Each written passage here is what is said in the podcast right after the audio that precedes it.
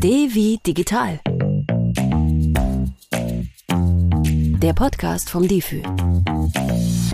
Algorithmen begegnen uns überall im Alltag. Sie bestimmen unsere Google-Suchergebnisse, unsere Timeline in sozialen Netzwerken und die Film- und Musikempfehlungen in unseren Streaming-Apps. Aber Algorithmen haben auch Einfluss auf unsere Chancen auf dem Arbeitsmarkt und darauf, ob wir etwa einen Kredit bekommen. In dieser Folge von Devi Digital geht's um Algorithmen. Zu Gast ist Leonie Dorn von Algorithm Watch.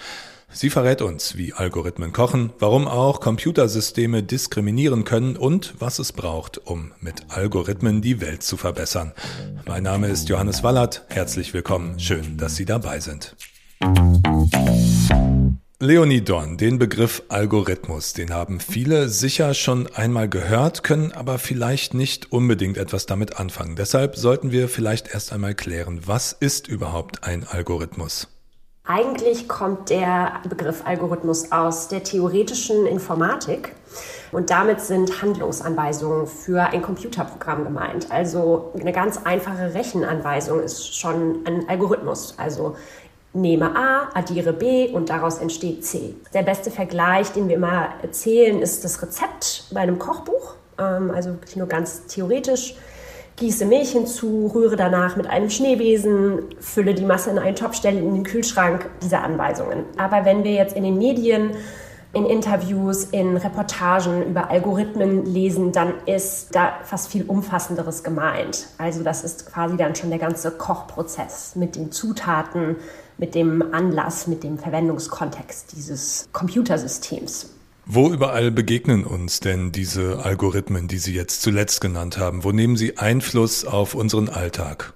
Ich meine, in der Interaktion im Internet ist es immer relativ offensichtlich. Ne? Wir interagieren mit Computern. Da wissen wir eher automatisch, okay, hier ist ein Maschinenwerk im Hintergrund. Das Online-Formular ist schon ein Algorithmus, aber auch der Chatbot, der mich durch eine Webseite durchführt, ist auch ein Algorithmus. Was wir aber, wenn wir sagen, okay, die beeinflussen uns im Alltag, oft immer nicht ganz auf dem Schirm haben konkret, sind die Interaktionen mit Behörden oder mit ganz anderen gesellschaftlich relevanten Institutionen wie Banken oder Versicherungen. Und das hat eben auch viel stärker zugenommen in den letzten Jahren, Jahrzehnten und jetzt eben nochmal einen ganz starken Push erlebt während der Pandemie, weil eben genau Kontakte reduziert wurden und immer mehr digitalisiert wurde in diesem Zug. Das ist eben eine, eine ganz wichtige Relevanz, weil äh, diesen Interaktionen mit Banken auf dem Wohnungsmarkt, eben bei Credit Scoring Systemen, also bei Bonitätsprüfungen, den können wir nicht umgehen. Da sind wir halt äh, darauf angewiesen. Das ist irgendwie aber auch die Terminvergabe beim Bürgeramt oder jetzt die Terminvergabe bei den Impfzentren. Das war alles automatisiert und digitalisiert. Und damit meine ich nicht nur, dass da generell ein Computersystem irgendwie am Werk war und gesehen hat, okay, es bewerben sich 100 Menschen auf 50 Termine und dann teilen wir die zu, sondern es geht darum, dass die Daten, die wir in dieses System entweder füttern oder die die Versicherung schon über uns weiß, dass die relevanter werden für den Output der Entscheidung sozusagen dieses Systems. Ja, da greifen Sie schon einen Punkt vorweg, den ich im späteren Gesprächsverlauf nochmal ansprechen wollte. Aber bleiben wir mal am Anfang beim Bild mit dem Kochen. Wo sind wir Menschen denn in diesem Bild? Welche Rolle übernehmen wir? Sind wir die Köche oder geben wir nur die Zutaten dazu? Und wer kocht? Also der Koch ist sozusagen der Algorithmus, der Computer. Und die Zutaten kommen aus der Umwelt. Also das sind die Daten, die wir liefern oder dass das System über uns hat. Das Gericht ist dann sozusagen die Auswirkung auf die Gesellschaft. Ne? Wir müssen die Suppe sozusagen auslöffeln, wenn man so plakativ das sagen möchte. Ne? Das heißt, ein Koch kann nur so gut sein wie die Daten, die er verarbeitet. Und wir, wir essen das Gericht, aber im Endeffekt wissen wir nicht, was da alles drin ist weil wir nicht wirklich sehen, wie der Koch gekocht hat. Obwohl wir aber ja dem Koch selbst die Zutaten zur Verfügung stellen, oder? In gewisser Weise schon, aber wir wissen nicht, welche Zutaten es eigentlich sind. Also zum Beispiel bei der Schufa ist es ja so, dass die, also diese Bonitätsprüfung Informationen über uns hat, aber wir wissen nicht genau, wie viele. Die holt sich ja von verschiedenen Unternehmen und HandelspartnerInnen Informationen über uns, äh, zum Beispiel wie viel, wie oft wir schon umgezogen sind. Und also wir können das dann anfragen über die Datenschutzgrundverordnung, aber wir wissen nicht, was genau die Schufa von uns weiß und auch nicht, in welchem Verhältnis diese Zutaten zueinander stehen. Also wird da mehr, viel mehr Salz verwendet oder mehr Curry oder wird die Gemüsebrühe vielleicht auch weggelassen. Also die Relevanz von bestimmten Datenpunkten ist uns auch nicht klar. Und das ist eben das, was auch den Algorithmus ausmacht. Die Kategorisierung der Daten und die Bewertung der Daten, also die Gewichtung. Es ist zum Beispiel relevanter, dass ich eine Frau bin. Es ist relevanter, dass ich Mitte 30 bin oder dass ich in Neukölln wohne. Weil vielleicht in Berlin-Neukölln in dem bestimmten Bereich mit der Postleitzahl, die ich mit anderen Menschen teile, die Chance niedriger ist, dass Menschen ihren Kredit zurückbezahlen. Das sind einfach Sachen, auf die ich keinen Einfluss habe und was ich eben nicht sehe. Also die Bewertung und die Relevanz dieser Daten ist eine super wichtige Frage, auf die wir keinen Einblick haben. Da sprechen Sie einen großen Kritikpunkt an, der zuletzt ja auch etwa im Zusammenhang mit Facebook geäußert wurde. Wir füttern algorithmische Systeme mit Unmengen an Daten, aber niemand weiß so richtig, was dann damit passiert. Gibt es überhaupt einen Weg, das herauszufinden? Also wie diese Systeme kochen sozusagen? Das ist sehr schwierig. Also Algorithmen sind schon grundsätzlich Black Boxes, also was man so als Begriff immer verwendet. Man kann da nicht richtig reinschauen in die Details, in den Maschinenraum. Selbst die EntwicklerInnen, die die Software programmieren, haben keinen hundertprozentigen Einblick in die Algorithmen. Es werden Zielvorgaben gemacht und eben Regelungen festgelegt. Und dann wird verarbeitet, Input zu Output. Und wir sehen dann auch wieder oder können theoretisch sehen, was der Output ist. Und die äh, Social-Media-Plattformen sehen das natürlich. Aber wir als Öffentlichkeit, als, als Forschende, als Zivilgesellschaft sehen das eben nicht. Und das ist ein großer, eben ein großer Kritikpunkt, was wir von Algorithm Watch auch fordern, ist die Transparenz von diesen Daten, damit eben die Auswirkungen und die Funktionsweisen dieser Plattform besser verstanden werden können und was das überhaupt für Risiken birgt für die Gesellschaft. Also bei Facebook oder bei sozialen Medien ist es grundsätzlich die öffentliche Debatte, die ja ganz stark davon beeinflusst wird. Es gibt das Projekt von Algorithm Watch Datascope. Da arbeiten sie mit Datenspenden. YouTube-NutzerInnen haben die Daten aus ihren Nutzerprofilen mit ihnen geteilt und äh, daran haben sie dann versucht, so eine Art Reverse Engineering zu machen, wenn ich das richtig verstanden habe. Ist das dann ein Weg herauszufinden, was eigentlich im Hintergrund passiert? Ja, das ist ein Weg. Das ist natürlich nicht der beste Weg, den wir uns wünschen würden. Das ist sozusagen die Art Notwehr, ne? weil wir keinen Zugriff haben auf die Produktivdaten, gehen wir eben über die Daten der NutzerInnen. Und da teilen eben Nutzerinnen ihre Watch History oder dann im Fall von Instagram ihre Newsfeeds mit uns. Also wir sehen dann in der Datenspende oder können auswerten, was NutzerInnen gesehen haben. Also eben auch die Outputs der Algorithmen. Und diese Einzelperspektiven, diese personalisierten Einzelperspektiven, die können wir dann eben bei Datenspenden von Tausenden von NutzerInnen immer miteinander vergleichen und können dann Muster erkennen sozusagen und die eben versuchen herauszufinden, was es für Muster gibt und was es für, für Regelungen gibt. Ähm, aber warum ein bestimmter Algorithmus dann so entschieden hat, welche Logik dahinter steckt, das können wir immer noch nicht sagen. Also wir können auch nicht sagen, warum ein Algorithmus bestimmte Sachen bevorzugt. Wir können nur sehen, dass bestimmte Inhalte bevorzugt werden. Im Alltag sehen wir zum Beispiel, dass wenn ich bei Google Dinge suche, dann werden mir andere Suchergebnisse angezeigt, als wenn Sie die gleichen Dinge suchen. Die Empfehlungen in meiner Spotify-Playlist sehen anders aus, meine Facebook-Timeline sieht auch anders aus und Netflix gibt mir andere Filmtipps. Das basiert natürlich auf meinen Nutzungsgewohnheiten. Kann man sagen, dass jeder Mensch seinen eigenen Algorithmus hat? Ich und mein Algorithmus? So würde ich es nicht formulieren. Also wenn, dann ist es ich und meine News-Timeline, ich und meine personalisierte Playlist. Also die Handlungsanweisungen der Software, die sind universal. Ne? Also das besteckt in diesem Begriff des Regelwerks. Was dann äh, mein äh, Newsfeed zu meinem Newsfeed macht, sind natürlich die Daten, die ich da reingegeben habe mit meinem Verhalten. In der Theorie werden wir eigentlich gleich behandelt vom Algorithmus. Den Nachteil davon sieht man eben auch, wenn im Falle von Content-Moderation auf Plattformen ein satirischer Witz nicht verstanden wird und dann als Hate Speech eingestuft wird und dann wird man gesperrt.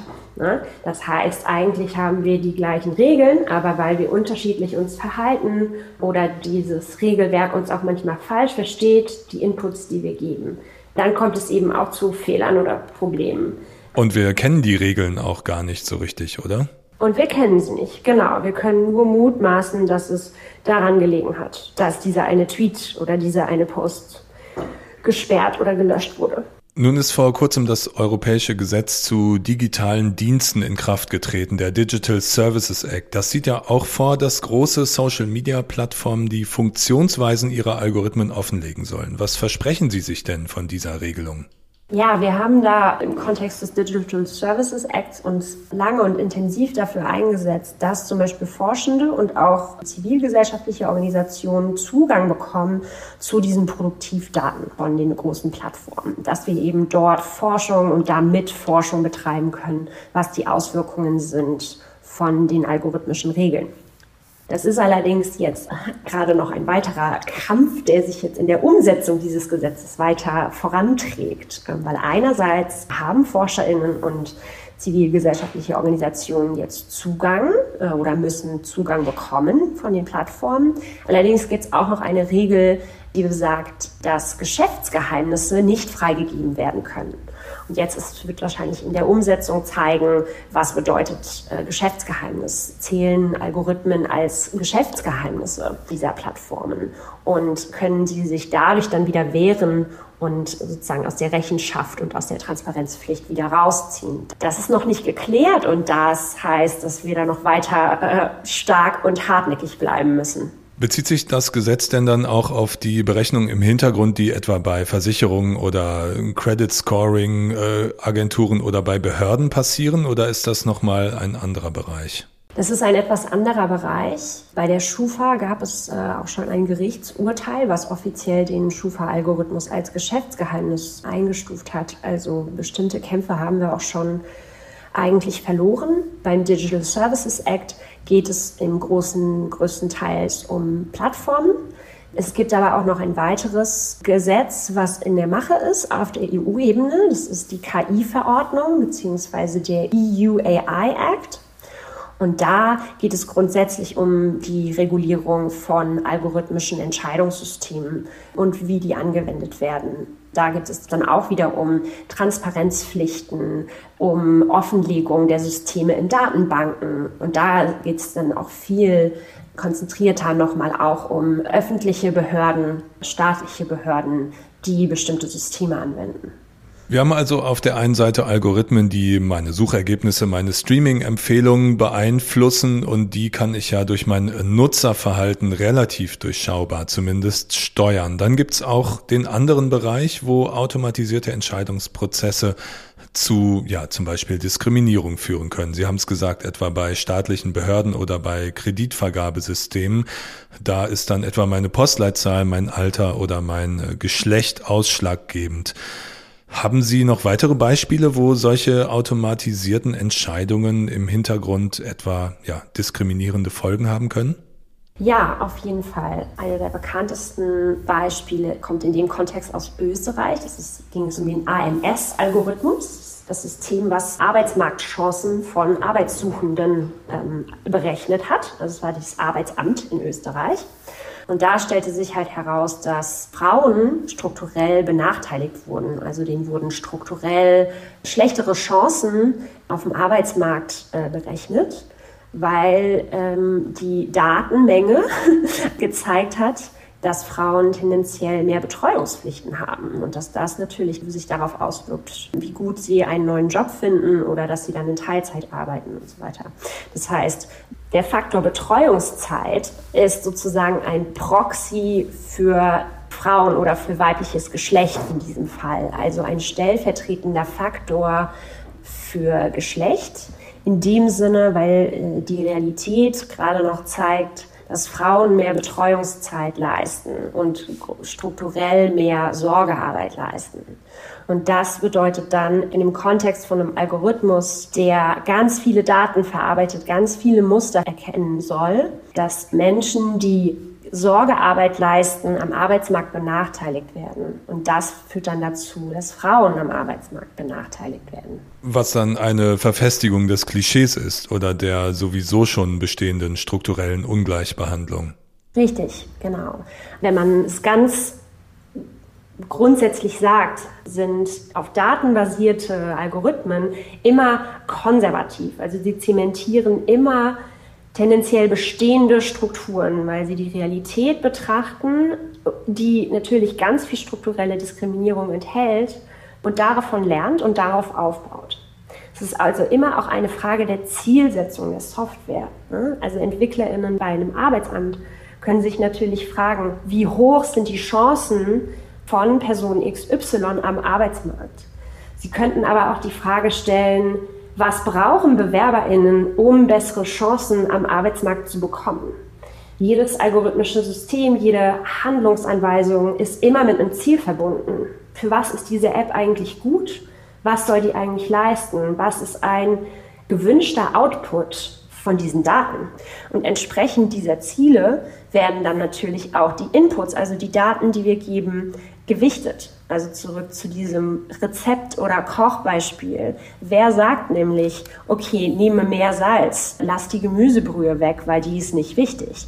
Das ist natürlich immer die Frage nach dem Ziel nach dem Ziel des Gerichtes. Das heißt, wir müssen eigentlich schon, bevor wir überhaupt so einen Algorithmus ins Rennen schicken, uns genau überlegen, was am Ende dabei herauskommen soll. Genau, und in welchem Kontext wird er eingesetzt? Haben Sie denn das Gefühl, dass wir da auf Augenhöhe sind? Also laufen wir den technischen Möglichkeiten eigentlich hinterher oder beherrschen wir sie auch? Es kommt so ein bisschen darauf an, ähm, was wir mit wir meinen. Also wenn es natürlich jetzt um Gesetzgebungsverfahren geht und Regulierung, hinken wir natürlich total hinterher. Also der Bereich ist noch total neu und da liegt die Latte echt am Boden. Ne? Deswegen beginnen wir ja auch damit, erstmal Transparenz zu fordern, um besser forschen zu können, um dann halt auch Plattformen zum Wohle der Gesellschaft besser zu regulieren. Dafür müssen wir eigentlich erstmal verstehen, welche Bedrohungen sie darstellen. Deswegen ist wirklich, wir fangen ganz von unten erstmal an, ne? um dann zu gucken, wie sieht überhaupt eine sinnvolle Regulierung aus ne? in diesem Bereich. Und gerade weil der Bereich so unreguliert ist, wird auch vieles auch erstmal angewendet. Und es wird auch, äh, gibt auch kaum Verpflichtungen, Impact Assessments zu machen. Das heißt, die Auswirkungen der Systeme überhaupt erstmal zu überprüfen und äh, einzuschätzen, okay, welche Schaden könnten denn entstehen für die AnwenderInnen oder für die Gesellschaft oder für die betroffenen daneben. Denken Sie, dass diejenigen, die solche Algorithmen einsetzen, sich darüber Gedanken machen oder geht es da vor allem um Effizienz und Arbeitsreduzierung? Das kommt natürlich äh, sehr auf die tatsächlich Einsetzenden an. Ne? Und es ist immer eine Frage der Ziele oder natürlich auch der Geschäftsmodelle der jeweiligen Unternehmen. Also wenn man jetzt grundsätzlich das kapitalistische Wirtschaftssystem kritisiert und äh, automatische Entscheidungssysteme in diesem System eingebettet sind oder grundsätzlich in dieser Gesellschaft mit struktureller Diskriminierung, dann können wir diese Technik davon natürlich nicht frei denken, weil es immer soziotechnische Systeme sind. Was wichtig ist dabei zu denken, ist, dass wenn wir uns Ziele setzen, Partizipation, Interaktion ähm, zu fördern. Also es gibt ja zum Beispiel ganz viele Möglichkeiten, Technologie zu nutzen, um Menschen mit Behinderungen zu helfen oder eine bessere Teilhabe an der Gesellschaft zu ermöglichen. Es gibt ganz viel Potenzial. Es ist immer die Frage, welche Ziele wir uns setzen und ob die Personen, die das ähm, die die Software entwickeln, sich Feedback von Betroffenen holen, also von den Menschen, die die Software dann nutzen oder die der Software ausgesetzt äh, ist, zum Beispiel äh, bei der Kalkulation von ähm, Sozialhilfebeiträgen wäre es natürlich wünschenswert, wenn Betroffene, also die Empfänger von Sozialhilfebeiträgen, auch konsultiert werden würden und eben die MitarbeiterInnen in den Ämtern, die das dann umsetzen haben die Menschen, die die Software programmiert haben, überhaupt Erfahrung mit Diskriminierung? Können die sich überhaupt da darauf einlassen, bestehende Risiken vielleicht auch wahrzunehmen. Ähm, die Polizistinnen zum Beispiel, die sozusagen Datenbanken mit biometrischer Gesichtserkennung durchsuchen, die haben ja tendenziell sehr wenig Ahnung oder werden auch sehr wenig geschult darüber, wie die Software funktioniert. Das heißt, sie können die Lösung oder den Output gar nicht richtig einschätzen und haben dann auch eher Hemmungen, das zu hinterfragen oder zu kritisieren. Das liegt ja auch in der Natur der Sache, dass Menschen gar nicht so viel einschätzen und bewerten und hinterfragen sollen, sondern dass eben diese ganzen Prozesse von einer Software übernommen werden sollen. Deshalb werden solche Prozesse ja automatisiert, oder? Genau, also es ist in gewisser Weise ähm, ein Abgeben von Entscheidungen und damit geht auch immer ein bisschen Kontrollverlust einher. Und das lässt sich aber theoretisch zumindest oder das Ziel sollte sein, dass das nicht in das eine oder in das andere Extrem abschweift. Also dass wir entweder die komplette Kontrolle abgeben und in gar keine Prozesse Einblick haben oder alles selber machen. Also das sind keine komplett widersprüchlichen oder unvereinbaren Aspekte. Es ist nur gerade so, dass wir gar keine Transparenz haben und gar keine demokratische Kontrolle. Und dass man kann trotzdem algorithmische Systeme zum Wohle der Gemeinschaft verwenden. Wir müssen nur Einsicht darin haben, um sie eben auch immer wieder zu verbessern und um Risiken besser einschätzen zu können, um nachsteuern zu können auch. Der Ausblick auf potenziell diskriminierungsfreie algorithmische Systeme ist ja auch wirklich sehr vielversprechend, würde ich jetzt mal sagen. Also es ist ja toll, wenn an manchen Stellen vielleicht auch keine menschliche Willkür mehr herrschen kann, sondern ein diskriminierungsfreier Automatismus die Entscheidungen trifft. Genau, das ist das theoretische Potenzial. Es ist aber oft auch ein Missverständnis, dass Computer objektivere oder neutralere Entscheidungen treffen. Die sind natürlich nicht unbedingt so persönlich vorurteilsbehaftet wie eine Person hinter einem Schalter mit einem Stempel. Aber wir haben trotzdem ja auch immer wieder Kontrollmechanismen in Behörden ne, und mit MitarbeiterInnen und so weiter. Und die haben wir eben bei einem Algorithmus aktuell nicht. Das ist so ein bisschen der Unterschied. Und zweitens wollen wir immer davor warnen, dass ein Computer komplett wertfrei und neutral ist. Ne? Wie schon angesprochen, welche Daten fließen da rein? Die sind leider nicht wertfrei. Die ProgrammiererInnen haben bestimmte blinde Flecken zu den Kontexten, in denen die App dann tatsächlich wirkt und kulturelle, unbewusste Werte, Weltanschauungen fließen immer in Technologie ein. Das heißt, wir können nicht darüber reden, dass Technik komplett neutral oder wertfrei ist, sondern wir müssen eben gucken, wie können wir diese Entscheidungen, die da getroffen werden, besser verstehen, besser kontrollieren? Welche Machtpositionen geben wir im Endeffekt diesen Systemen? Und können wir uns zur Wehr setzen, wenn wir benachteiligt wurden?